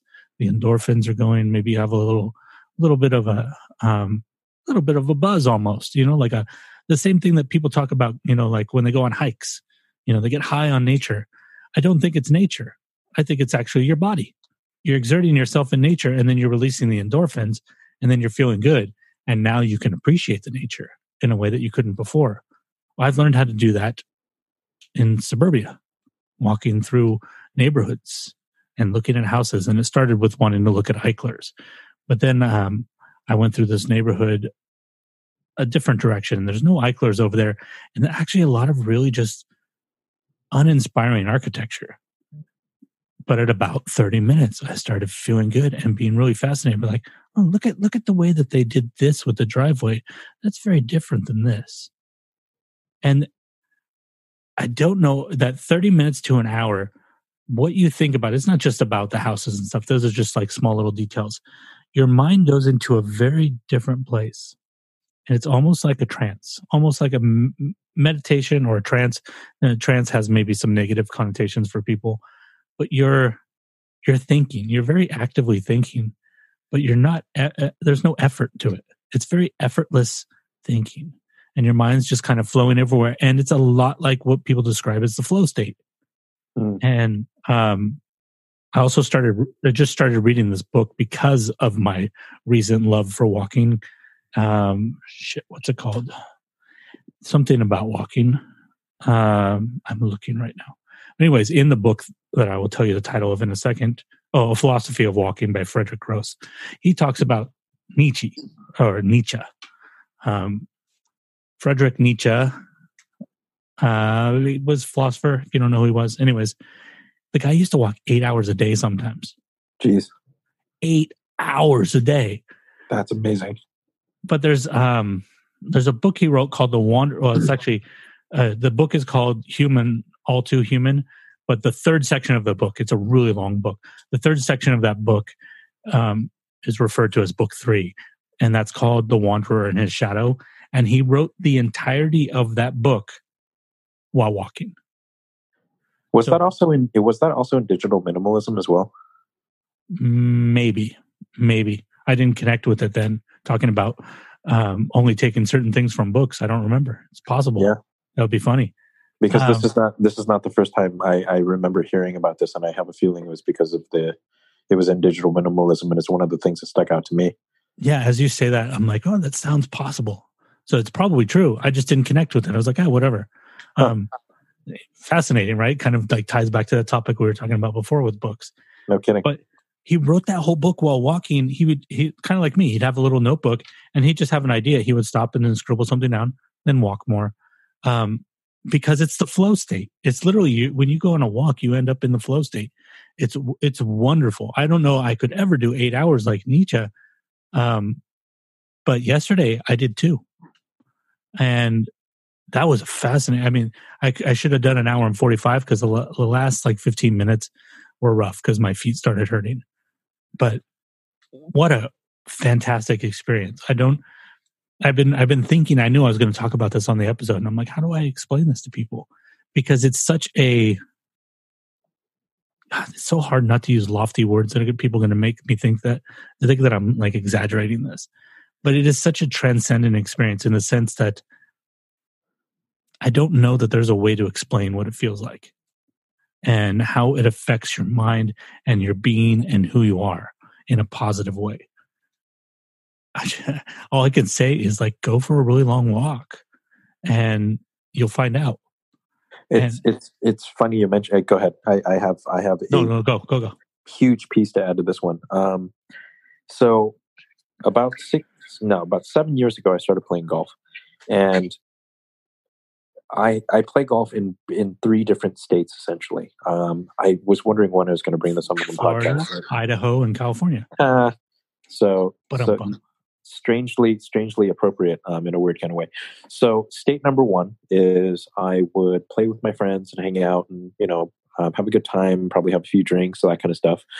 Um, state number two is I would play super competitive with people, um, like where I'm I'm consciously trying to win. Um, and state number three is the state that very much fits what you're talking about, which is I would just sneak onto a golf course where no one knew me. Um, I would not tell any of my friends. I would not tell any of my golf buddies or anything like that. And I would literally just go and play golf by myself with headphones in, walking the golf course. And for anyone who hasn't walked a golf course before, you're lugging a 30 to 40 pound bag on your back and walking roughly seven miles, typically in situations in which you're going up and down quite a few hills. So you're walking for a good five or six hours. Um, on, on a long day. On a short day, it's probably three to four. But still, um, you're contained within yourself throughout that entire time. And I will say that your description of, of getting into that flow state is really accurate in that it took a while. Um, it usually took me three or four holes to wind down from my world and get into that place where nothing else mattered. Um, and I know that's a weird way to describe it, but all the it's, fears, you just cares- become there, right? yeah, you're just there. You're just weirdly present in the moment. So by the time the fourth or fifth hole came around, the world was oddly quiet, and my thoughts were quiet, and I I didn't hear anything anymore. Um, and Yeah, you there's know, nothing, no, no, nothing pulling at you. yeah, You- exactly. You don't have to be somewhere. You don't have to respond to something. You shouldn't be looking at something right then. What you're doing right then is exactly what you're doing. Yep, and and it's funny you say the the not being tethered or pulled away by anything too. I would turn my phone off. hmm So, and I would let people know ahead of time, hey guys, for the next five hours, I'm completely unavailable. Um, and I would just exist in that moment there with, you know, the, the environment. Usually it's beautiful and it's nature. And I have a golf ball and a stick in my hands, and I'm just trying to smack this golf ball towards that little flag 180 yards away. And nothing else in the world mattered. And in those moments, um, especially recently when I've done it, I've had more revelations about my life and who I am as a person and what I really give a shit about than I've ever had sitting there and trying to do that. I and yeah, in my walks, I've achieved more uh, clarity from my walks than in all the years of trying to meditate. Yeah, weird, huh? And Yeah, I, same, I- literally the same experience. and uh, maybe maybe if I meditated for more than a half hour, maybe that half hour threshold is the same thing for meditation. I don't know. Or, or Um, maybe, I just or know it's easier to walk. or maybe it's just not meditation for you. Maybe your meditation is walking. Like for example, early in my life, um, I wasn't even conscious that I was doing this, but I would actually put on my ice skates and skate for hours at a time. Um, and and I would find quiet in those moments as well. And I have a feeling that part of the reason why I felt so chaotic over the last you know five or six years is because I haven't really had a release for that. Yeah. You know what? You know what else I discovered too. You know, when we talk about um, people having a how can I word this? May have people having a more generous worldview. Maybe that's a good way to say it. We always say uh, we've you and I have definitely said it on the show before. People should travel more. They should experience more of the world. You know, like that to have more empathy, that and to understand different cultures and all those things. Right? You know what I mean? We Yeah. we, we say that that fosters a a more generous worldview. I don't even think it, you need to travel to other cultures. I think if you walk in your neighborhood for an hour a day, every day, you'll find that place too, because something weird happens. And um, maybe this would be a, one of the places where we have a different experience because I wasn't on a golf course. I'm in in a city surrounded by cars and people and stuff like that. Um, something weird happened where it was like I'm I'm having fun using words that people are going to think I mean something different, but it was almost like I was time traveling, um, in the sense that I no longer was very present or tethered to the presence of the year. Sure. I don't. Sounds weird, but what I mean is, I wasn't consumed with what it means to be alive in 2019. You know, I wasn't thinking about Google and I wasn't thinking about Amazon. And I wasn't thinking about Apple and I wasn't thinking about my phone and my watch and my computer and how I need to get the battery replaced on my computer. All of that stuff, that's some of the stuff that disappears. Sure. And you and you're walking and when you're walking in the streets of a city, and if you're really not super paying attention, you know, you're not looking at every car that goes past you and registering what year it was made, it could be any year because cities don't change that fast.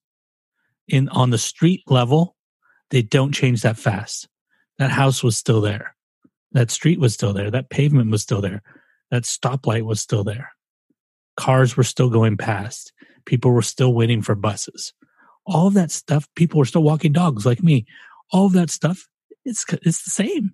It hasn't changed at all Sure. and it, it's like and and you're walking through it and when that happens all of that you know that connection to the present all of it shits away it's gone and you're just all of a sudden you have this weird empathy towards everyone around you because the world seems really magical because it's not tied to today it's not tied to that year it could be any time and so you see people and you know, it's not like this, you know, jolly, like, oh, every person I see is my best friend. But you do have a, a strange sympathy when you walk past people, you want to smile at them. Why? Because you're feeling good. And oh, here's a person on the sidewalk. And that's it. And that's one of the most beneficial. I would say walking and journaling are the two best things you could do for mental health, period. Yeah, or whatever version of it exists for you. Like I, I definitely have a similar experience, um, not walking, strangely, um, but sitting. And Mm. uh, you know, like lately, for example, I've been doing, I've been working a lot remotely, um, so I just pick random coffee shops here and there, um, and I, I just sit. And sometimes I just sit and stare and and not stare. That sounds creepy, but I watch people as they walk by. You know, I, I examine, you know, I watch their lives as they walk by, and you know, I, I smile at people a lot more. I start conversations with strangers, and it, it, it makes me have this. I feel like there are two things that become inherently true um, in in both of the things that we're describing. For me, number one is that I feel omnipresent.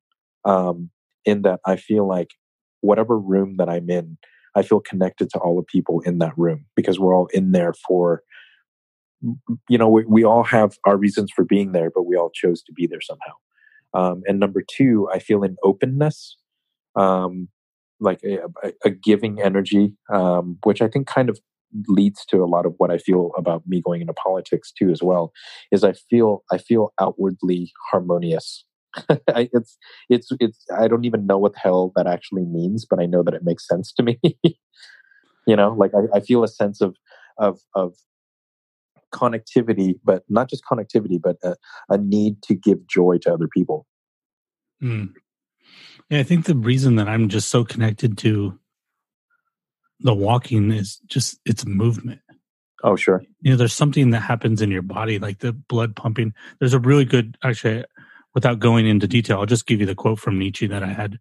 Um, by the way, if you say Nietzsche and not Nietzsche, you're not doing anything wrong because check out, check out, I just learned this. Um, Nietzsche's family was Polish and the original family name was Nietzsche. Hmm. So saying Nietzsche is probably closer to the original root of the family name than Nietzsche, which is the German pronunciation. But, anyways, this quote of his sit as little as possible. Do not believe any idea that was not born in the open air and of free movement, in which the muscles do not also revel. revel, revel. Um, all prejudices emanate from the bowels. I love that one. Um, sitting still, I said it once already, is the real sin against the Holy Ghost. Interesting. I, I that's it's fascinating considering that he went mad um, near the end of his life, and the only thing that was like a reprise was walking. Um, but anyways, I, I, I just I feel like I've been thinking about this. You know, on the walks, I've been thinking about like we we we think about our past selves. You know, like um, I, I, I don't know if I've told you about this before, but the way I like to think about people, I don't think of us as a continuum, you know, as as a line. I don't think of Lam as one person.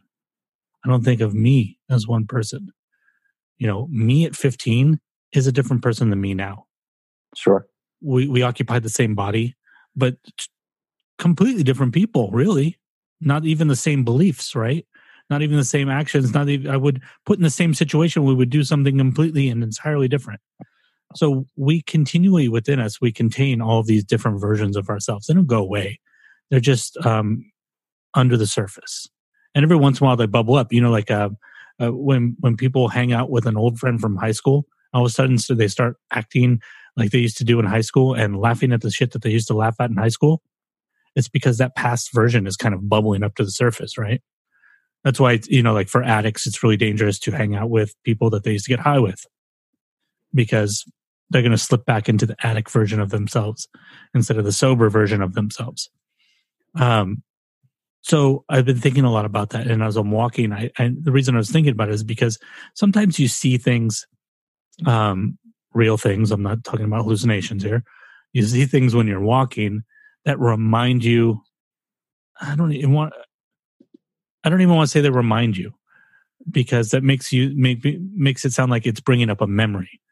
It's not bringing up a memory. It just sparks you to another time. You know, like you see a tree and all of a sudden you're like, your head is thinking about what it was like, you know, when you lived in Santa Cruz in, you know, 1989. Because something that you saw in that tree connected that neuron to one of the neurons that's used in that memory to go to the mechanical sense. You know what I'm talking about, Lam? Does that make sense? Sure, absolutely. Okay. Chad, I, Chad, I don't think I'm the same person I was two months ago. Actually, I'm fairly certain of that. no, but I mean, do you understand what I what I mean about the seeing something and it takes you to that place, but the, you don't know why? Oh, sure, absolutely, happens all the time. You know, like a house. Like, oh, that reminds me of of my friends, my friend's house when I was 15. Even though it looks nothing like their house, but for some reason, the way you looked at it in that moment connected to that neuron. Well, here's a here's a weirder one. You can look at the same you can look at the same thing and experience something different about it every time. Yeah, because it's connected to different neurons, right? It's, Absolutely. It's, because the neurons are all knotted over each other, mm-hmm. um, which is why memory is unreliable. By the way, um, for the people listening, I know you know that. Um, But because of that, um, when you walk long enough, you're confronted continually with past versions of yourself because it's continually sparking. You're not thinking about one specific thing when you're walking, so your mind's going to go wherever it wants to go.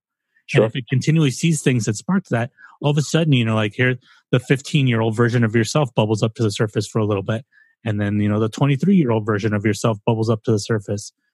And I had this thought that maybe um, to get really esoteric here, maybe from a psychological point of view, the whole reason that we are unhappy is because we are broken into pieces.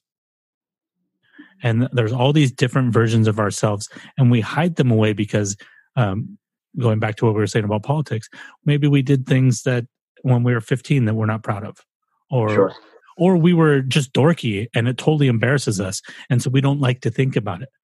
And so maybe the reason that things like journaling and walking or sitting or meditating are powerful and important experiences is because they force us to confront those things. Um, they force us to get rid of the back pain and face the, the anger that we're repressing because we're trying continually to unite ourselves. That all the disparate pieces and all the past versions of ourselves, that what we're really looking for from a psychological point of view is a way to thread them all together and bring them all into one. What do you think about that? And maybe my version of regretting with kindness and objectivity is exactly what that is. Yeah, maybe. You know, maybe eh, maybe I'm just describing the same thing a different way because I feel like what you're describing is the feeling that I get after looking at regret in it, through the lens of what I'm talking about, which is to see the versions of yourself in eh, yourself in in both good and bad, and to accept them for what they were, and to to be okay with that person you know Yes. e- even if it's something that you you didn't like or something that you did to someone that you you you regret or whatever it may be it was the, the person you were in that moment it's, it's it's okay that you were that person Yeah, because otherwise, as long as you regret that, as long as you are embarrassed of something um, from the past, as long as you are, you know, th- those emotions, as long as you're feeling those things, that past version of yourself that did those things or that was involved in those things or that felt those things, they're ostracized. Yeah. From your your center of your being, right? If we're going to use it as like a map thing, they're on the outside. They're pushed out, like a like a, a kid that's ridiculed and kicked out of you know like they're not allowed to play with the other kids so until you can learn to bring that person back in to the fold or back into the pack or back into the tribe of yourself you're always going to feel broken because you are. Yeah. wow. Well because they're because they're i mean imagine that from a, a tangible standpoint. Imagine if you lived in a house with 20 other people and you hated five of them. Yeah. Or you, you didn't talk to 10 of them. Yeah that would be incredibly uncomfortable and You just- really awkward. Yeah you told them that they had to be in the room and they couldn't come out when you were there. Yep, and that is exactly and that's exactly what not being okay with certain versions of yourself leads you to and i feel like and i feel like my my version of what i'm going through now is trying to come to terms with every version of that. Right. And and Yes. and the the better the the the more comfortable i am with each version the better i feel. And that's that's what i think is so amazing about the walking is because it's a way to to do that without having to do any work because it it comes to you sure. Um because you, that isolation you know we talked about boredom and stuff like that before and it's essentially the same thing is like when you're not constantly having stimulus come at you your mind goes into a different place and it's a natural place it's the place we call the default network. Ah, the when you- default network i love the default network carry on. When you slip into you know we talked about the default network being social and maybe that's why i have to manifest you know these uh, manifest is my word this week by the way.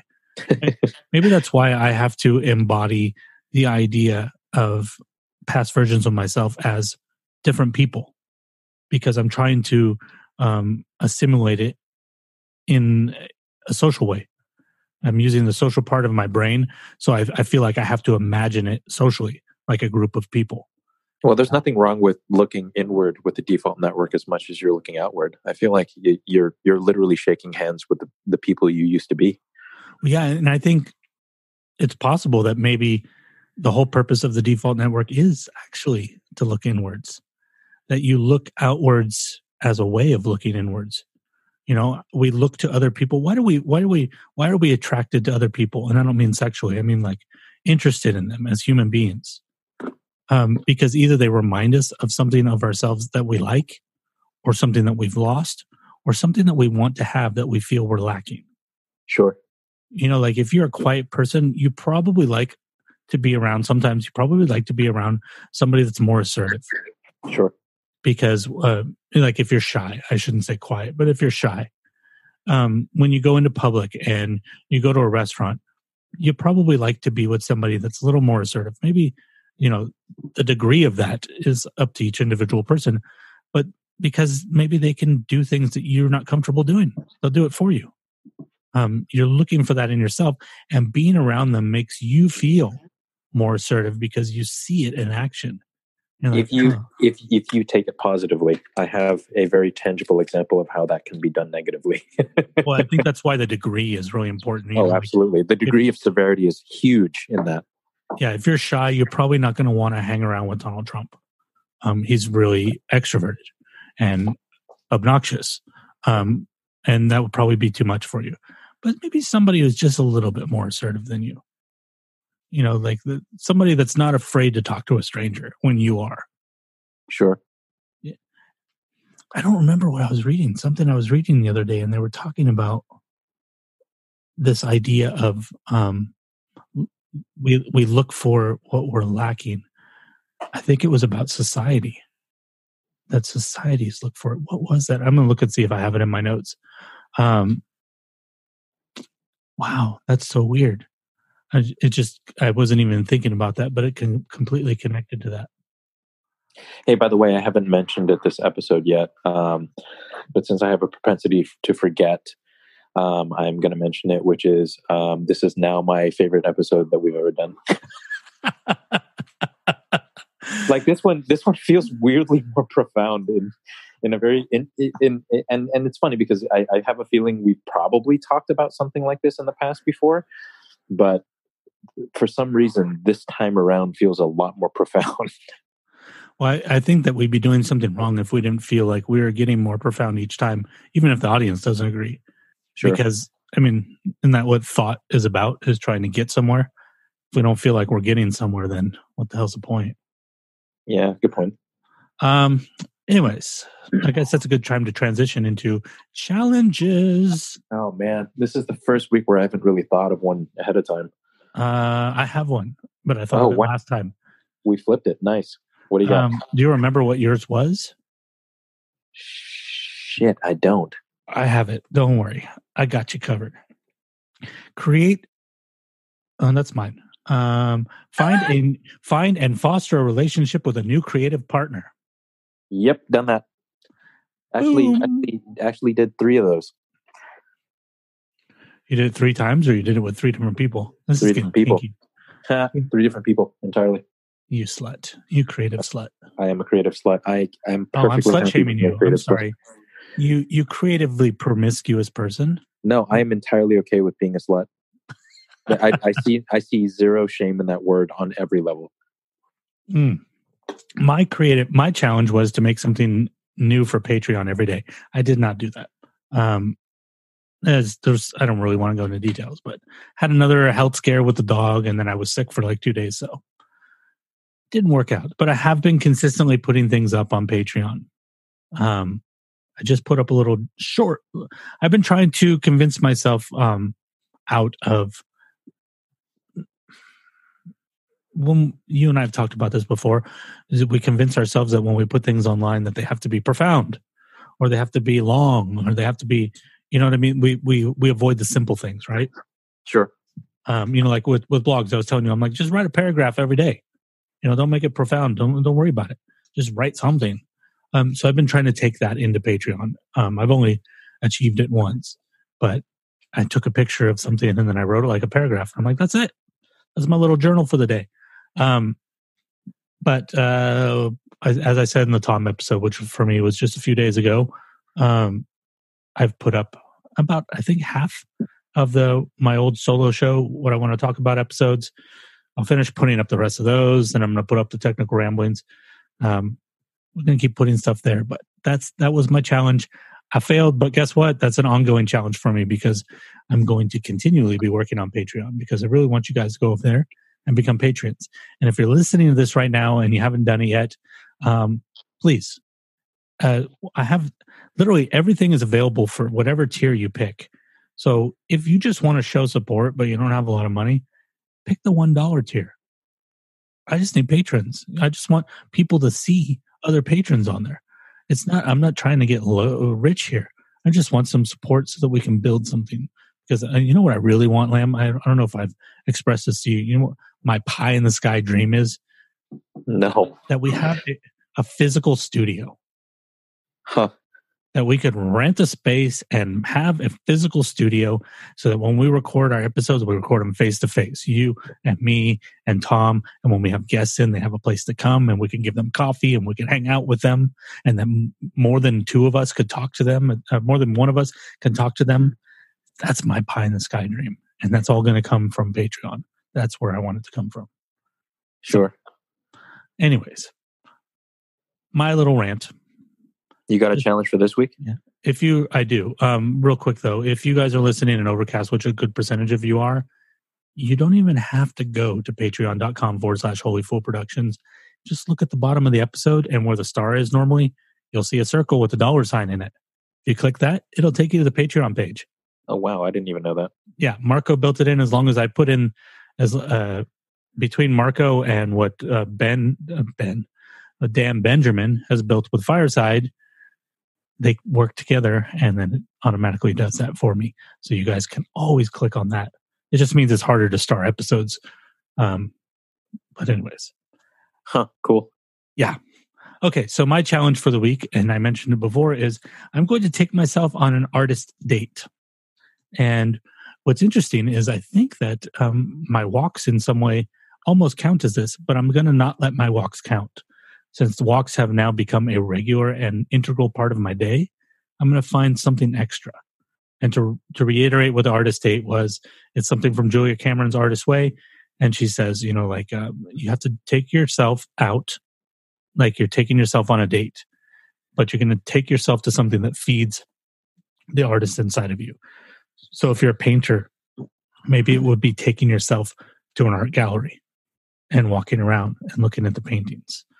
Or maybe it would be taking yourself to the movies um, to see an art house film. Whatever feeds your artist inside. So I'm going to do that this week, Huh. which requires me going somewhere. Yes, Woo! you're gonna leave the house. I love it. Well, I leave the house every day. I just don't I come back. I'm like a yo-yo. Um, hey, Lam, I'm going to ask you this one more time. Nope. Okay. Oxen free deleted. Nope. I'm not going to ask again. Well, it's, it, it's the boring. next time. The next time you hear about it, it, it will be me telling you. Um, Yeah. I I actually have a fun challenge too for myself, which is going to be a weird one. Um, I've got to pick someone in my life that I completely take for granted, and show them every single day for the next week how much I appreciate them. Appreciate. Okay. So live in live in gratitude, essentially. I like it. I like it. Um, but, but anything else we should talk about while we're here? Anything else you want to say? Anything you want the people to uh, know? The peoples? I'm I'm really excited um, with the addition of Tom. I feel like I, I thought I'd be bummed out a little bit um, with you having another um, creative partner on this show, but now it feels like the floodgates have opened, and we should just try to incorporate as many other people that are headed in the same direction as possible and open this thing up to the world. Yeah, it's, it's one one one more person changes things in a, in a very interesting way. Um, it's gonna be uh, it's gonna be a really fun journey to just see how um, those episodes develop because you know, like I said, the, they don't have a pace yet. They don't have a. We have our way of doing these episodes, and these episodes are very different than what's going to happen there. Like uh, that, Tom and I don't do challenges. You know, that's Mm. that's just you and me. Yeah. Um, I'm not trying to take the the the form that you and I have created and put him into that. I'm going to let whatever develops between him and I develop on its own, so that it's a unique and different thing. Who knows? Maybe we'll. So far, him and I burp together now. So that, that That's something that we do together. I didn't burp in this episode once, by the way. Yeah, that's weird. I, was actually kind of waiting for it. I guess because I did so many on the Tom one. Um, well, Tom and I did. Um, but yeah, it's going to be interesting because uh, I don't know. It's just going to be really fun. I'm excited about it. Yep. So everybody out there, I hope you're doing well. Um, Lam is back, and as you can tell, his voice works again. And uh, we're going to be back in a week. So, what I think you guys should do, we haven't done this in a little while. So, I'm going to put out a challenge to the audience. I want you guys to go for a walk for an hour and don't put headphones in. Literally go for a walk. If you have a dog, take that poor little guy or girl for a walk. Get them that exercise. This guy, we went for that two hour walk. He could have kept going. He was just raring to go. Sure. They love it. And your body will love it too. So will your mind. Ah, anything else, Lam? Um, I don't usually say this on the episode, but um, thank you for everyone who's listening. Um, you have a lot of choices in how you can spend your time, and any time you spend with us is is greatly appreciated from from myself, and I'm sure from Chad as well. Absolutely. Okay, we we love y'all. Bye bye, babies. Bye.